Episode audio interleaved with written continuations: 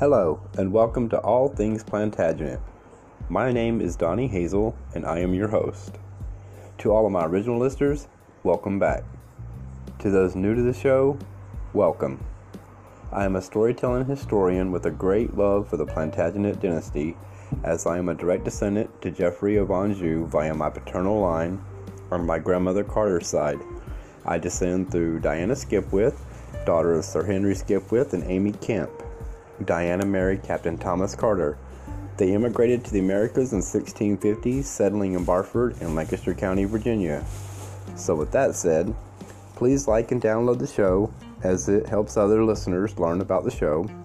If you wish to support this podcast, there is a link for you to do so, and it would be much appreciated as it would help with costs of maintaining the website www.allthingsplantagenet.com, where you can find the podcast as well as extra items for each episode you can read or download. You can also find great books and videos for sale as well. Feel free to also visit our Facebook page. A link is provided as well on the website. Okay, on to the episode.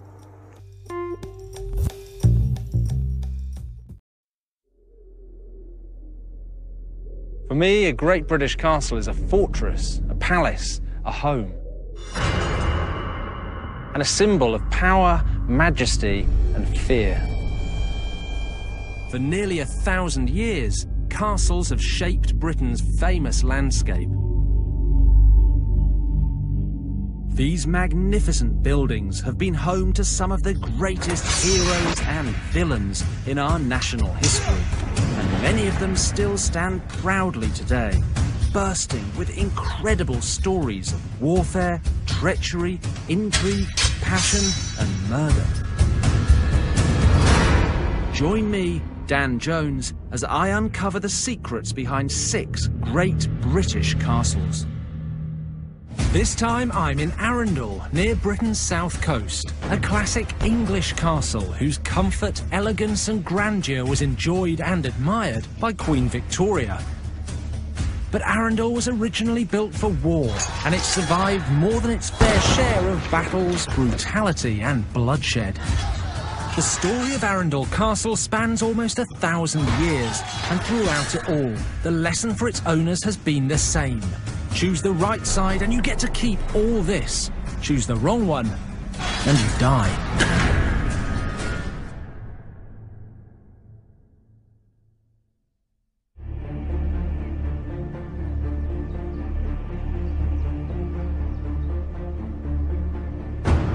Arundel Castle dominates a hillside where the Sussex Downs roll towards the English Channel. It's half medieval fortress, half stately home, a place that has its own gatehouse and its own cricket ground. It even has a duke, the extremely prestigious Duke of Norfolk. It may seem odd that his family line have owned this castle for more than 800 years, even though it's not actually in Norfolk. But you see, he's not any old duke, he's also an earl. Although we're in Sussex, Arundel Castle is the seat of the Duke of Norfolk, who's the first or the most important peer in the land. He also happens to be Earl of Arundel, the oldest earldom in the kingdom, so he's doubly important. In a few moments, Her Majesty would arrive at the Palace of Westminster, awaited by the Earl Marshal, the Duke of Norfolk, and the Lord Great Chamberlain. Traditionally, the Duke of Norfolk was one of those who walked backwards in front of the Queen when she opened a new session of Parliament. He faced her to show loyalty and respect, but he had to watch his back to avoid tripping over a dozing lord. And actually, that pretty much sums up the history of this castle and of its owners. Loyalty. Who's on your side? Who's plotting against you? You need to watch your back because you never know who to trust. Today, the Duke's own team is playing. This used to be his private cricket ground until the 1970s when the Sussex County side started playing here too. It regularly hosts big charity and celebrity games. Even Prince Philip captained a side here in the 1950s. Arundel has always attracted people of power and influence. But don't let all this English reserve fool you, because underneath its serene exterior, Arundel Castle has one of the bloodiest and most dramatic histories of any castle in Britain. And it all begins more than 900 years ago, when England was conquered by a bunch of men who'd sooner have chopped your arm off than enjoyed a nice game of cricket. They were the Normans. The Normans were a powerful and warlike French aristocratic dynasty descended from Scandinavian pirates, and they loved a bit of fighting, pillaging, and conquering. In 1066, the Norman lord William the Conqueror, also known as William the Bastard, landed his boats on the south coast of England, about 50 miles east of Arundel. He defeated the Saxon king Harold Godwinson at the Battle of Hastings and took the English crown. Then he set about conquering the whole realm. Arundel was right at the top of his list, and it's easy to see why. The town of Arundel was perfectly situated. Fertile land, fresh water, and easy to reach from the coast. A real jewel and in 1067, the year after the Normans arrived, William the Conqueror gave this entire area to his friend and ally Roger de Montgomery, one of the greatest lords in Normandy. And what had Montgomery done to deserve all this? Well, he'd stayed behind in Normandy, keeping the show running, while William was over here conquering. Even so, this was a spectacularly good reward. In fact, by the end of William the Conqueror's reign, Montgomery's fortune amounted to about 3% of the entire country's wealth. He was, if you like, a medieval Bill Gates. Montgomery needed to protect all of his valuable new land, so he did what the Normans did so very well. He built a castle. Originally out of timber and surrounded by a huge defensive ditch. When the ditch was dug, the spoil was piled up to make this huge 100 foot mound or motte. Then you stick your secure central building right on the top. That's what today we call the keep. A wooden castle on top of a hill may not sound impenetrable to us today, but back in the days before gunpowder, it was pretty formidable. Historian Marc Morris is a leading expert in Norman castles. Why wooden? In the first instance, they're interested in speed. Remember, there's a few thousand Normans and two million disgruntled Anglo Saxons. So you are in the midst of a hostile environment and you want to uh, rivet your power into place. So you build quickly. In the months that follow, start creating that great mound of earth behind us, the motte, with, again, a wooden tower on top. And this is a castle on a big scale on the same kind of scale as Windsor. Is there any part of the castle that still survives from Roger of Montgomery's time? Roger of Montgomery is very, very powerful. He has several castles across England and into the Welsh Marches. But as time wears on, he clearly decides that Arundel, being right on the south coast near to Normandy, is one that he wants to invest in heavily. And what he does here is he starts to invest in stone. And the gatehouse behind you there, the bottom part of it, the lower stories, that is late 11th century masonry. So people were laying that masonry in the time of Roger of Montgomery, in the time of William the Conqueror himself. Norman castles like the one Roger of Montgomery was building here at Arundel were partly for protection, partly for intimidation. But the Normans were also very good at falling out with each other, and the real problems came when they had to defend against other Normans. For almost two decades after the death of William the Conqueror, his sons had fought and squabbled over the English throne. In 1135, when his youngest son, King Henry I, died without a legitimate male heir, the problems got even worse. Soon, the entire country was on the brink of utter chaos. Before he died, Henry I commanded his barons to support the claim of his daughter, Matilda, to be England's first real queen, a monarch in her own right, and not just the wife of a king. But with Henry dead, the barons looked at each other and had a collective change of heart. Instead of supporting the claim of a woman, most changed their allegiance to Henry's nephew, Stephen of Blois. Ora pro nobis peccatoribus nunc et in hora mortis nostri. Amen. In a scramble for the throne, Stephen managed to have himself crowned first. It was a power grab that would lead to a civil war that lasted for nearly 20 years. The country was ripped apart by two cousins battling for the crown, Stephen and Matilda. And one of the most important showdowns in that whole conflict took place here at Arundel Castle. The castle was owned by Matilda's stepmother, so it was a natural safe haven and the perfect place for Matilda to base her forces.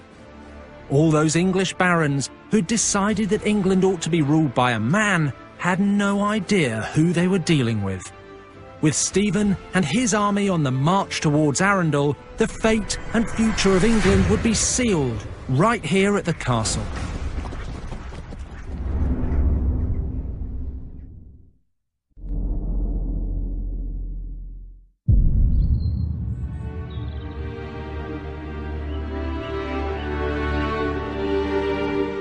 It's hard to imagine how somewhere as pretty as Arundel Castle could have such a dark and turbulent past. But nearly nine centuries ago, in 1139, it was a Norman fortress at the heart of a bitter power struggle between two cousins battling for the crown of England, Matilda and Stephen. This castle was protecting Matilda, the daughter of King Henry I and the heir to the English crown. Outside was the man who'd claimed that crown, Matilda's cousin, King Stephen, and he had with him enough men and firepower to besiege and maybe even to destroy the castle and everything inside it. As military tactics went, the art of the medieval siege was pretty simple. One side goes into their castle, closes the portcullis, lifts the drawbridge and bolts the door. The other side, armed to the teeth, camps up outside in the hope that those in the castle will succumb to thirst, starvation or disease. Actual attacks were rare. You risked losing too many men, and those inside the castle had the advantage of height, solid battlements, and later arrow loops and murder holes to pour boiling oil down on those trying to get in.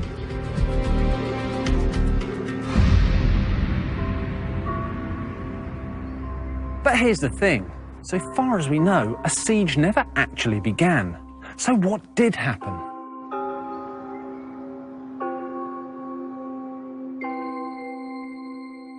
Put yourself in Matilda's position. Outside is her cousin Stephen, with a large army and a bad attitude. He has more men than you, and your castle's mainly made of wood and not stone. So do you resist or do you negotiate? Matilda's fate was uncertain, to say the least. And history's equally uncertain.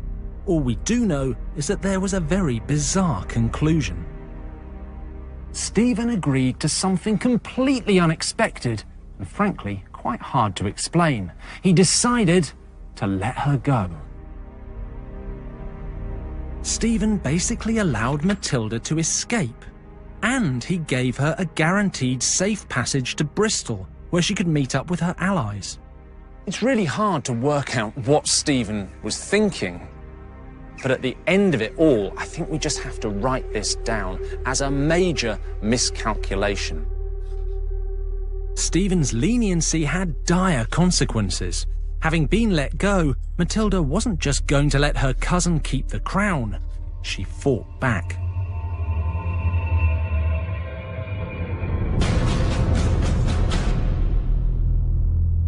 For almost two decades, the cousins battled it out in a vicious bloody, and drawn out war known as the Anarchy. It left England a smouldering wreck. It devastated the countryside, destroyed communities, and ruined lives. One chronicler said it was as if Christ and his saints were asleep. Matilda never became queen, but in 1153, the conflict was finally resolved when Stephen agreed to make Matilda's son his heir. He would become King Henry II. But it would take England and Arundel decades to recover from the war.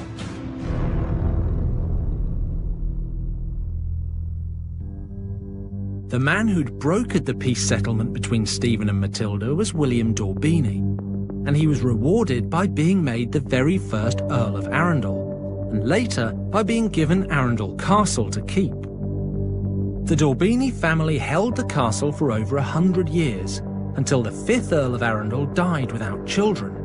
In 1243, the title and the castle passed to his nephew, John FitzAlan. The FitzAlans were the family who would make Arundel what it is today. In fact, they've occupied it continuously ever since, give or take the occasional disagreement with the crown. This powerful family added the massive Barbican and its towers, a moat, drawbridge and portcullis. These heavy-duty walls and gates were not only for defence, but also allowed advertisement of the FitzAlans' wealth and status. No one showed that better than the great 14th century Earl of Arundel, Richard FitzAlan. During his lifetime, Richard FitzAlan would be a soldier, a counsellor to the king, a clever financier, and one of the wealthiest men of the 14th century. He used his riches to transform Arundel Castle into one of the most spectacular buildings in England. And where did his money come from? Friendship and fighting. As a teenager, Richard FitzAlan became firm friends with a 14-year-old who just happened to be King Edward III of England. For 45 years, they embarked on a truly incredible adventure together. At the heart of it was a war with England's greatest enemy, France. Edward III was one of England's greatest warrior kings. Together, Edward and Richard devoted almost their whole lives to the Hundred Years' War, a conflict with France that really summed up the golden age of knighthood. When kings and earls didn't just sit around in tents directing things from afar, they fought in the thick of battle.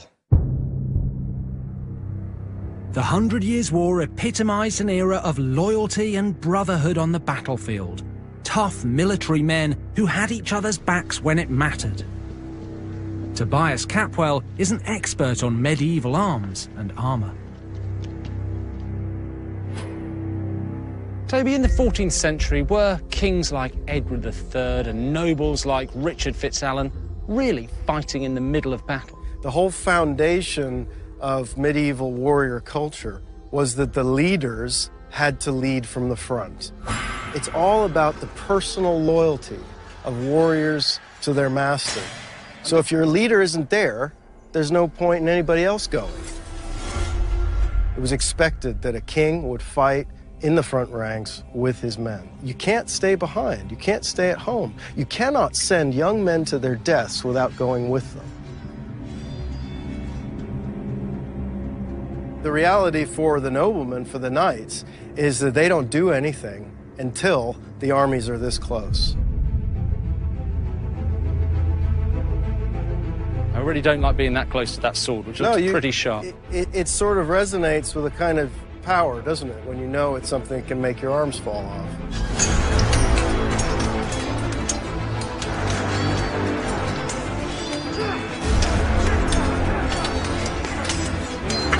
That's how male bonding happens. It's about going through strenuous, traumatic experiences together where you think you might die, and then you all come home forever bonded closer together. And that's what the whole fabric of the medieval society, knightly culture, is based on. All of Richard FitzAlan's loyal service to his king in the mid 1300s was spectacularly rewarded. He was even left in charge of England for two years while Edward III was abroad. And combined with the riches he gathered from victorious battles in France, FitzAlan, the Earl of Arundel, became almost unimaginably wealthy.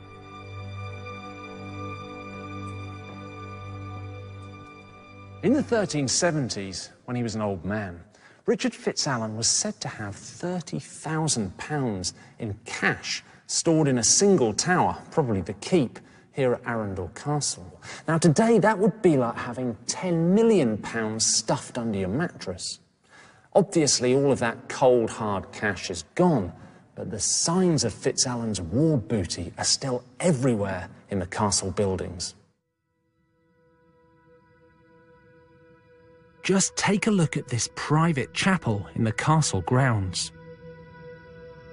Medieval nobles were obsessed with legacy and immortality. What's the use of having all that money, power, and respect if you can't set it in stone to remind people that you were here?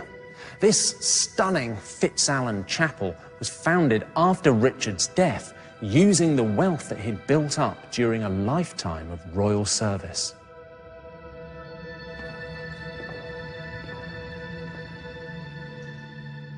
Beginning with Fitzalan's grandson, virtually every one of the Earl's successors is buried here in this chapel, and you're left in no doubt about how important they were, or at least how important they thought they were. It's almost an overwhelming space. It's not very different from the tombs of the great medieval kings at Westminster Abbey. But it's still incredible to think that all of this was built on the spoils of war. None of the grandeur brought to Arundel Castle would have been possible without the war booty plundered on foreign battlefields. But the biggest war was yet to come for the Earls of Arundel, because they were Catholic in an England that was about to become violently Protestant. They would have to fight for their very existence under the reign of Britain's most famous king, Henry VIII.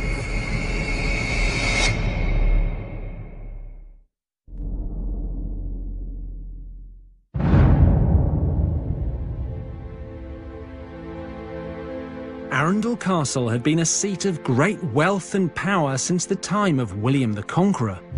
But in the 16th century, every ounce of that wealth and power came under threat because of King Henry VIII. In 1534, Henry set up the Protestant Church of England with himself as its head and separated from the Catholic Church of Rome. Anyone who failed to pledge allegiance to the new Church of England was in danger of incurring the king's wrath hundreds of Catholics were killed for defying Henry. But the Fitzalan Earls of Arundel remained true to the Catholic faith. Even given their high status, they were treading a very fine line. And today, the chapel at Arundel Castle still shows how the Fitzalans brazenly challenged the authority of the king and his new Protestant religion. This glass door looks pretty ordinary. In fact, it's anything but, because it marks the division between a Church of England parish church on that side and the Catholic chapel, the Fitzalan Chapel within Arundel Castle on this side.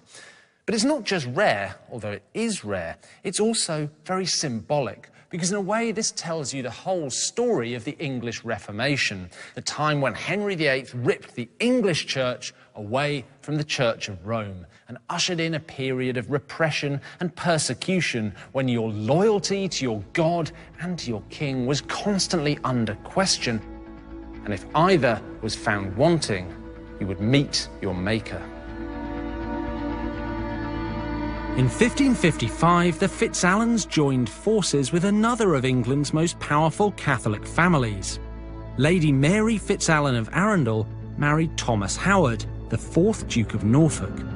From then on, this new Catholic dynasty would be known as the Fitzalan Howards, or sometimes simply the Howards. These statues represent the two families. On the one side, we have the horse of the Fitzalans, and then over here is the lion representing the Howards. It's the Earls of Arundel and the Dukes of Norfolk. This was a marriage of title, of wealth, and of power. This combined family now had two titles. They were the Earls of Arundel and the Dukes of Norfolk. But all that power and wealth was in jeopardy as long as their Catholic beliefs were at odds with England's official Protestant faith. Henry VIII's daughter, Queen Elizabeth I, had the 4th Duke of Norfolk, Thomas Howard, executed in 1572 for plotting against her. Then she had his son, Philip, locked up in the Tower of London for refusing to renounce his Catholic faith. The dynasty was suffering a disastrous fall from grace.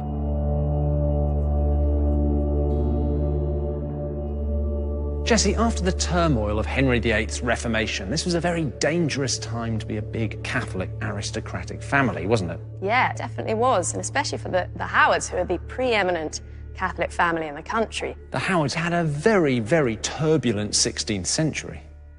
They really did, actually. For about four generations, you see them just being knocked over like skittles. You have Thomas, the fourth Duke of Norfolk. He was caught up in a plot to replace Protestant Elizabeth I now um, on the throne of England with Catholic Mary Queen of Scots, her cousin. And then his son, Philip, Earl of Arundel, sent to the Tower of London for 10 years, and he died there of dysentery. Why didn't they just keep their heads down?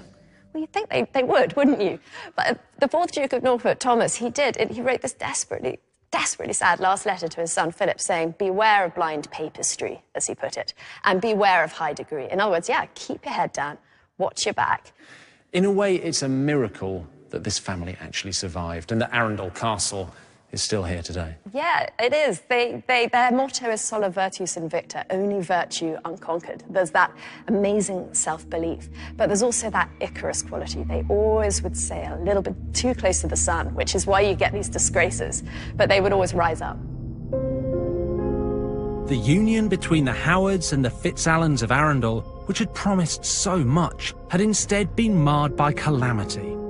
In the space of four generations, four family members had been imprisoned for treason, with two of them beheaded. And of course, they lost everything their titles and their castle, which reverted to Queen Elizabeth I. It all leads you to wonder how on earth are the Fitzalan Howards still at Arundel Castle today?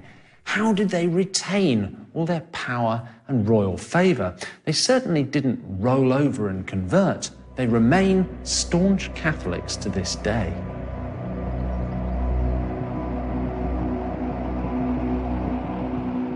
The fate of the Fitzalan Howard dynasty rested on the next in line. Thomas was named after his grandfather, the recently beheaded 4th Duke of Norfolk. But he wasn't born in a castle, he was born in the shame and relative poverty of a humble village in Essex. You'd have to say that this young Thomas's prospects didn't look good. But when Queen Elizabeth died and James I came to the English throne in 1603, the Fitzalan Howard family's fortunes changed dramatically. The new king, James I, was pretty well disposed towards the family. They'd supported his mother, Mary Queen of Scots, and they'd supported his own claim to the English throne. Now the king repaid their faith. Thomas was reinstated as Earl in 1604, and the Fitzalan Howards were back in Arundel Castle. Young Thomas was smart enough to know he needed to start from scratch, to keep his head down, steer clear of politics, and try to restore the family name and fortune. And he started in the very best way possible. He married an incredibly wealthy woman. This is Thomas's wife, Alethea Talbot. She was the daughter of the Earl of Shrewsbury, and she inherited huge estates across the north of England. Now, her wealth meant her husband could indulge his single great passion, which was art collecting. With the family back in the money and back in royal favour, under Charles I, Thomas acted as a government envoy, travelling across Europe. He spent a lot of time in Antwerp and in Padua in Italy, and he liked what he saw. The art he collected came back here to Arundel Castle.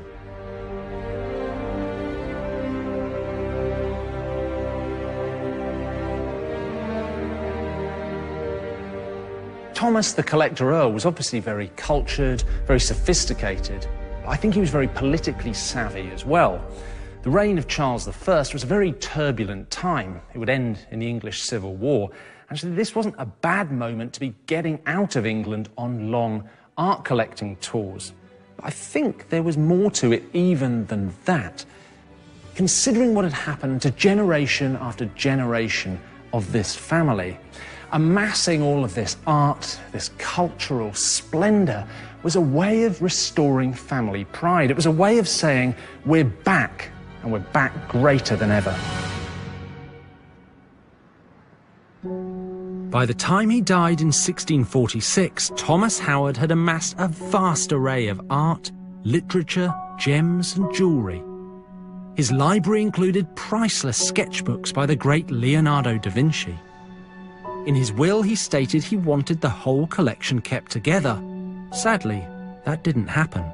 But the Ashmolean Museum in Oxford houses the Arundel marbles, Thomas's personal hoard of ancient European statues and carvings.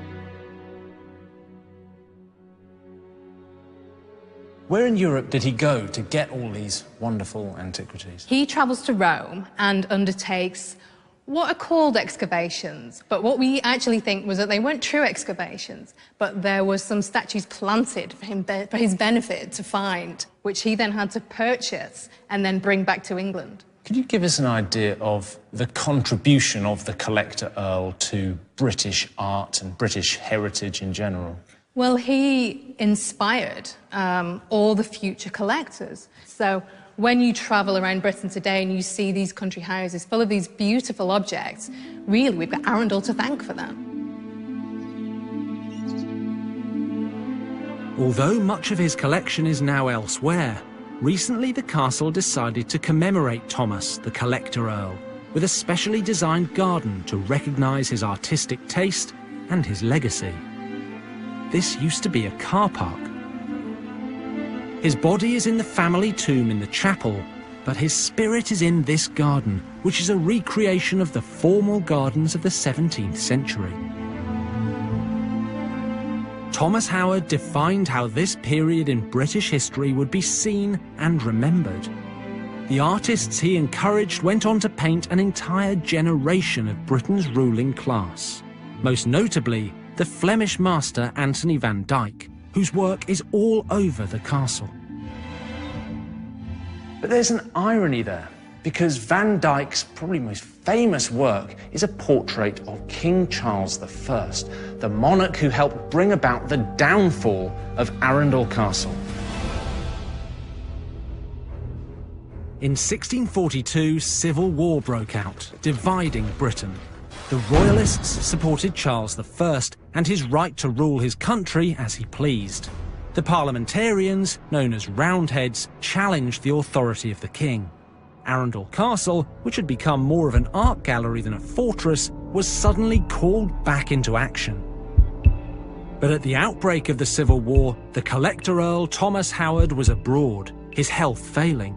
He would never see his beloved castle again. Thomas died in Italy as civil war raged across England and engulfed Arundel. In December 1643, Arundel Castle was held by royalist forces loyal to Charles I. But outside the walls, a huge parliamentarian army was gathering, maybe 10,000 strong. They battered the castle for more than two weeks, until eventually, on the 6th of January 1644, it surrendered the castle and the chapel were badly damaged, but ultimately, the reason the siege had succeeded was that they'd run out of water. The men inside were dying of thirst. But there was worse to come. After the Roundheads won the war and chopped Charles I's head off, they set about slighting British castles, tearing down or dynamiting their walls and towers to make sure they could never be used for military defence again. Some of the greatest castles in Britain were ruined, and Arundel was no exception. Arundel was a shadow of the palatial fortress it had been for so many centuries, but its enemies had failed to destroy this place for good. In fact, they'd left the foundations for another golden age in the castle's history. Arundel was about to be reborn in the image of the perfect castle,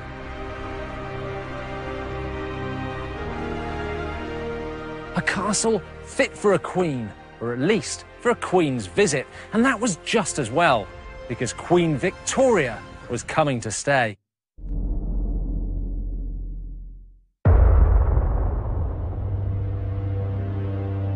By the end of the 17th century, the once mighty Arundel Castle lay in ruins. But it was about to be returned to its former grandeur. The rich and powerful family who owned it, the FitzAlan Howards, held two titles. They were Earls of Arundel and Dukes of Norfolk. In 1786, Charles Howard became the Earl of Arundel and set about making some changes. An extravagant socialite, he saw Arundel as a potential pleasure palace, and he began making major renovations before taking up residence.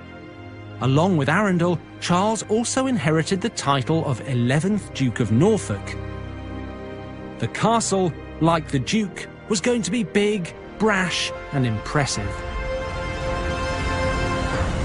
The 11th Duke was a rambunctious character. He loved to entertain and to hold parties here at the castle. He was also a member of London's infamous Beefsteak Club, dedicated to the principles of liberal prosperity. Their motto was beef and liberty, but there was a fair amount of wine involved as well.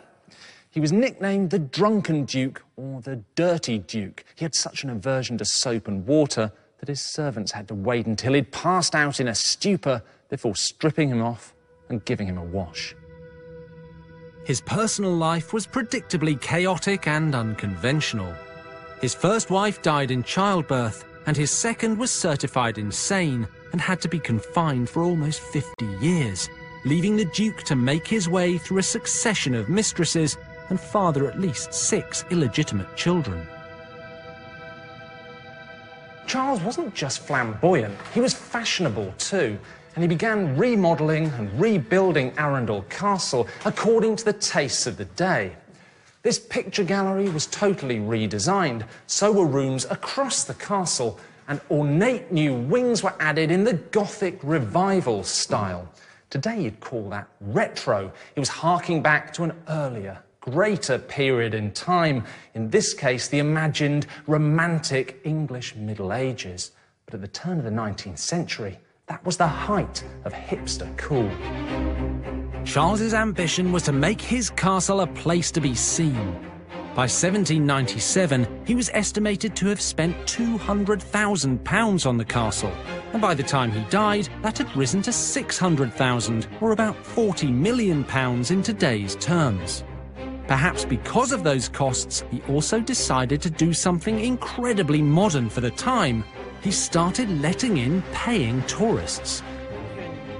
Social historian Ruth Goodman explains how Arundel Castle was at the forefront of the 19th century obsession with the past. So, Ruth, in the 19th century, that was really the birth of tourism at the castle, wasn't it? Absolutely. I mean, I think when you look around this place, it's like a film set, isn't it? And that was very much the purpose. People were rediscovering the past again. There was a certain fantasy element yeah. to enjoying the past. When you look around the castle today, you see a lot of tourists. Arundel is right at the forefront of that. Starting to collect tickets, thank you very much, yeah. for coming to see our marvellous, recreated Gothic home. Ruth, I love the story of the dirty Duke, who was so filthy that his staff waited till he was blind drunk and passed out before they washed him. He was a bit extreme, but it was an age in which it was really quite difficult to be clean. So what would you use to get rid of the well, stench I mean, the, of the age? This is the perfume of the Victorian age, which is a mixture of lemon and bergamot. Very simple ingredients. Very simple ingredients, but the two mixed together. But very fresh. This this scent yeah. was the scent of Victoria and her court. I feel like I don't need to wash this hand today. and it carries. There's no doubt it mm. carries. This one here this is a this? gentleman's hair product. Quite a light one, this. Hardly any scent to that mm. at all. Have a go? Mm, go for it. You don't need very much, just a little tiny bit on your fingers. OK, there we go. Yeah. Quite light. Bit of sort of shine to it, I imagine. Yeah, it's fine. Yeah. What's in it? Well, all sorts of things. If you were the king, then it might actually be based upon bear fat. Oh, Jesus Christ. if I just put bear fat in my hair? No, you haven't. Most people couldn't afford Fine, bear fat. Good. You'd be glad. You've just got lard. good. Lard, oh. almond oil, a little bit of rose water, a bit of vodka. I mean, that's genuinely amazing because it sounds disgusting, but it is really effective.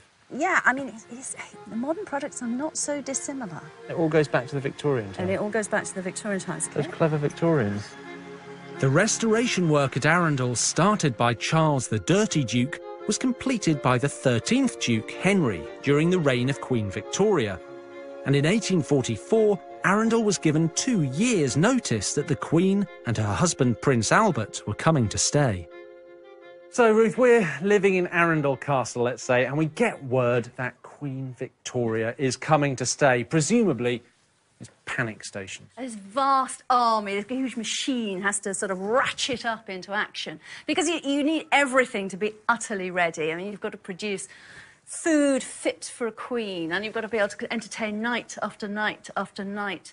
All the flowers to, to decorate the rooms, to produce a beautiful smell, and then you're going to have to have stacks of clean linen. It's this vast effort. The castle has to be looking its absolute best, right? Absolute uh, best. No matter what the, the reality is, actually, It shove a- it all under the carpet Exactly, and get it and, looking and it takes a huge number of people to do that. All these things are very labour intensive. There aren't any sort of mechanised quick cheats. It's all about people. So you'd be pulling in extra labour from the towns and villages around to just get it going.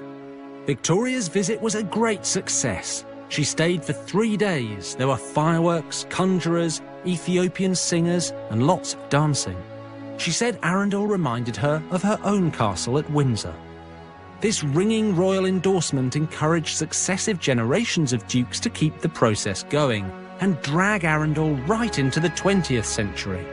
It would go on to become one of the very first houses in England to have electric lights, service lifts, and central heating. Ruth, is quite light and even airy and certainly comfortable here today, but it wouldn't have been like this in the 19th century, would it? No, no, it wouldn't. To be fair to Arundel, they were one of the first castles to install electricity and central heating and gives us this feeling that we've got today. But for most of the Victorian period and in most castles, you've got to think of it without the lights. You've got to think of it without the heating. I mean, they're built of stone, huge spaces, Fundamentally, life in a castle would be pretty uncomfortable. cold, dark, even if it looks nice in pictures. So, Ruth, this room is pretty dazzling. We've got the bed Queen Victoria slept This in. This is the actual one. This is the actual bed that she and Albert slept in, lovely crest above it. And it looks dazzling and beautiful and all this. Another thing the castle didn't have, even in the rooms prepared for the Queen, was running water. So this looks like rather a smart drinks table. Yeah, except this is the bathroom. Hmm, it's not even a separate room. A chamber pot. A chamber pot. The famous chamber pot. And this is, this is the toilet. That is the Never toilet. Never mind a flush or a cistern No, or no, anything. no, no, this no, is no. it. That's it. And and everywhere you went, I mean, Buckingham Palace the same. There was no running water at this date within people's houses, even at the very top of society. Even the Queen is busily having to cope with a chamber pot. In some ways, I find this chamber pot quite reassuring and, and even quite comforting because even if you're the Queen, even if you're Queen Victoria, Even you know, Queen Victoria. greatest monarch in the world, when it comes down to it, you still need one of these, Yeah. just like everybody else. Yeah. Today, the castle is very much a home as well as a tourist attraction, and it does have running water. The present Duke, Edward FitzAlan Howard, is the 18th Duke of Norfolk and the 29th Earl of Arundel, but he doesn't walk backwards anymore at the state opening of Parliament. It was the tradition in order to show respect, but the Queen herself asked for tradition to change because she worried the Duke might trip over and hurt himself. Arundel Castle is still home to the most prestigious peer in the land, who holds the oldest earldom in the entire country, and even has his own cricket team. Arundel Castle really is about as English as it gets. From William the Conqueror to the Queen, from invasion to reformation to revolution. Now it's all hidden beneath this perfectly civilized, genteel veneer. But scratch the surface and you find a story of loyalty, tenacity, and single mindedness which has placed Arundel Castle at the heart of Britain's stormy history.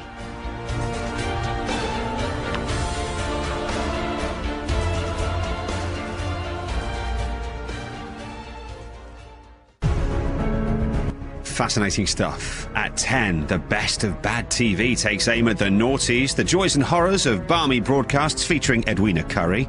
And who's having a pop at Danny Dyer? Brand new next, though, we're about to set sail for Monte Carlo on the world's most luxurious cruise ship. If it's possible to float with this much marble on board. Stick around.